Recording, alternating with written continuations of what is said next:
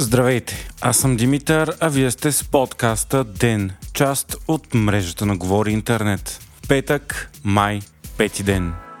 Евгений Пригожин, основател и лидер на частната армия Вагнер, която в момента е основна действаща руска бойна групировка в Украина, заяви, че силите му ще се отеглят от Бахмут. Това обяви той в изключително гневно видео, в което псува и директно обвинява министърът на отбраната на Русия Сергей Шойгу и началника на генералния штаб Валерий Герасимов, че не снабдяват Вагнер с боеприпаси. Бахмут е и основно поле на бойните действия в последните месеци. На видеото, което публикува Пригожин, се виждат и редица мъртви войници, за които той казва, че биха били пет пъти по-малко, ако имаше доставки с боеприпаси. Пригожин заяви, че ще отегли войските си от Бахмут на 10 май в логистични центрове, за да ближат раните си. Според него, без доставки, войниците му са обречени да загинат безмислено. Вагнер оглавява опитите на Русия да превземе важния символично град Бахмут, но среща мощен украински отпор и въпреки, че напредва бавно, не успя да постигне победа. Според доклади на САЩ, само в битката за Бахмут Русия е дала над 100 000 ранени и убити. Не е ясно обаче дали Вагнер наистина ще се отегли оттегли, тъй като Пригожин и преди е имал подобни импулсивни изявления, които в последствие не изпълнява. Със сигурност обаче той е в открита война с ръководството на руската армия, като го обвинява в некомпетентност и умишлено лишаване на боеприпаси заради лична неприязан към него. Междувременно Русия отмени планираните тържества и паради за 9 май, денят на победата, в 21 града в страната, както и в Крим. Отмяната е заради съображения за сигурност. Парадът в Москва все още не е отменен, но покрай инцидента с дроновете в Кремъл е възможно да бъде взето и такова решение в последния момент.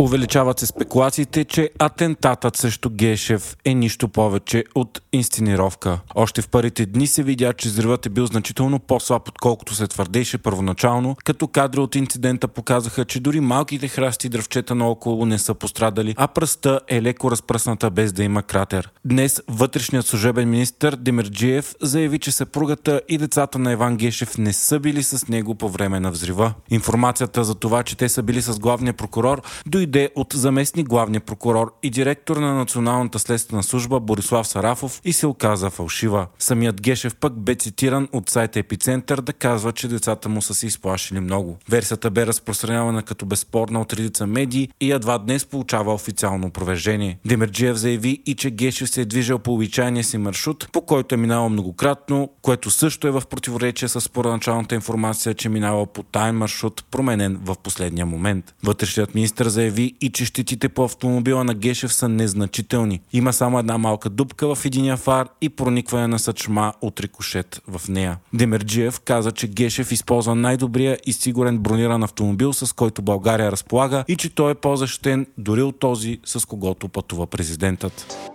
Бойко Борисов постави ултиматум пред продължаваме промяната Демократична България, заявявайки, че или ще управляват заедно, или се отива на нови избори. Третият вариант, който Борисов обмислял, бил да бъде сформирано управление с всички партии за период от 3 месеца, в който да бъдат приети най-спешните закони. От ППДБ пък заявиха, че единствения работещ вариант за тях е правителство на монцеството с техния втори мандат. Борисов обаче е категоричен, че няма да ги подкрепи. Днес ГЕРБ се видяха из Възраждане, които за разлика от ДПС и има такъв народ, абсолютно категорично отказаха подкрепа. От партията на Костадин Костадинов заявиха, че България за 33 години, излизайки от влиянието на Съветския съюз, по никакъв начин не е претърпяла просперитет нова масова стрелба в Сърбия само два дни след като 13 годишен ученик уби 9 и рани 7 души в училище. Сега 21 годишен мъж е убил 8 и ранил най-малко 13 души в град Младеновац, близо до Белград. След спор късно през нощта в училищен двор, за подозреният се е върнал с автоматично оръжие, открил е огън и е продължил да стреля на посоки от кола, с която се е движил по случайни хора. Сред загиналите са млад полицай и сестра му. Всички Всички прияти в болница от инцидента са млади хора и деца, родени след 2000 година. Мъжът е арестуван след няколко часово мащабно издирване. Масовите стрелби в Сърбия са рядкост и втора такава само в рамките на 48 часа е същински шок за страната. За случилото се президентът на Сърбия Вучич търпи критики заради неадекватното си поведение. При първия инцидент той разкри неетични детайли за 13 годишния убиец в училището, заяви, че ще иска наказателната отговорност страната да бъде свалена от 14 на 12 години и дори обяви, че е поискал въвеждане на смъртно наказание, но министрите му били против. Вучич предложи и значително затягане на мерките за притежание на оръжия, макар в Сърбия те да са и без това изключително силно затегнати. Въпреки това, незаконните оръжия в страната са масово разпространени заради огромното количество останало след войните през 90-те години. Проучване показва, че Сърбия има третото най-високо ниво на притежание на огнестрелни оръжия на глава на население в света, само след САЩ и Черна гора. Мнозина обаче отбелязаха избягването да се говори и за други съществени проблеми, като например недостатъчната превенция и неглижирането на психическото здраве. Вместо това Вучич избра да говори крайно, заявявайки, че ще има справедливост и двете чудовища, както той нарече убийците, никога няма да видят бял свят. 13 годишното момче, което извърши убийствата в училището по-рано тази седмица, обаче няма как да бъде съдено, защото няма възраст да носи наказателна отговорност. Стана ясно, че той е планирал много внимателно описало нападението си, като е направил скици на училищните стаи и е набелязал точно кого иска да убие, защото е било тормозено и пренебрегвано от съучениците си. След извършената масова стрелба, момчето само се е обадило на полицията, за да се предаде, като в момента е в психиатрия, а родителите му са арестувани.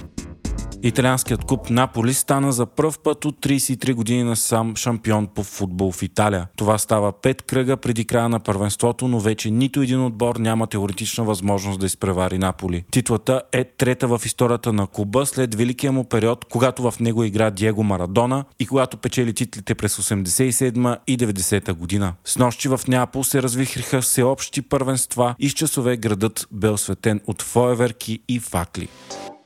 Вие слушахте подкаста Ден, част от мрежата на Говори Интернет. Епизодът подготвих аз, Димитър Панеотов, а аудиомонтажът направи Антон Велев.